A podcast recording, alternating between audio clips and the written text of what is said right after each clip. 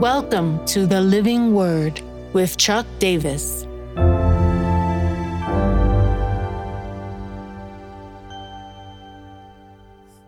Ephesians 6 11 and 12. Schemes of the devil and cosmic powers.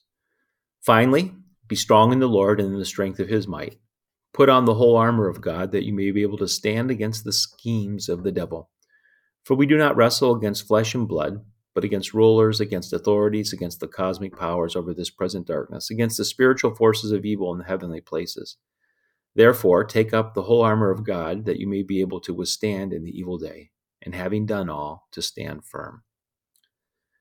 Paul shifts the metaphor. Uh, we're in warfare language, but he moves to a wrestling uh, metaphor. Uh, it's interesting. We've put on the full armor. It seems like we're ready for battle. And he says, because we do not wrestle against flesh and blood. Uh, Paul is pointing out to the fact that the spiritual warfare is hand to hand combat. Uh, it's interesting. Plutarch, who was a, a Greek uh, writer uh, before Jesus, uh, is quoted as saying the best soldiers were trained in wrestling techniques because it was hand-to-hand combat. It wasn't launching missiles over uh, your to your enemy; it was being engaged. And Paul reminds us that we should not interpret the distractions and the struggles that come our way through natural realities they're not flesh and blood, uh, they are spiritually infected powers. And he points to the schemes of the devil. Uh, the word methodeia we saw earlier in our review of uh, Paul's passage of forgiveness. Uh, he says that we shouldn't be outwitted by the evil one. Uh, different Greek words in each of these two passages, but the same idea is that the enemy works uh, with a method, a scheme, a plan. Uh, and it's not only the devil, but cosmic powers. Uh, we see them listed here as rulers, authorities, cosmic powers, spiritual forces in the heavenly places.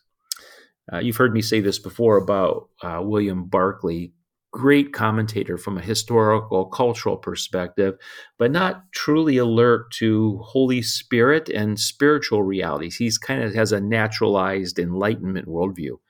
But he says straight out about this passage Paul and his cosmology is referring to classes of demons here.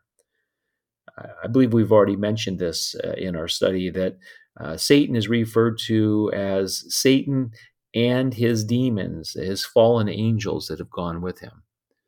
Uh, it points to uh, uh, an, an, ordered, if you will, disordered world in which we live in. trying to bring disorder into our lives, the enemy is pretty strategic in how he goes about it. The so what of this passage is to be reminded that our enemy is powerful. Uh, when equipping us with spiritual authority, I don't want us to get into a taunting match with the enemy. I simply want us to operate in the same way that God has designed, the same way that Jesus modeled for us when he walked on this earth, is to put the enemy back in his place. And to know that the enemy is strategic. Uh, the now what is to know his schemes. Uh, to be people that are aware what are his attack points? When are we most vulnerable? Uh, what is his common way of coming against us? What's our fleshly weak spot? What's our worldly uh, uh, diversion that can get us offline? And to be prepared and don't give the enemy uh, that kind of opportunity in our life, but to be people who uh, are ready to do hand to hand combat to see victory in our day.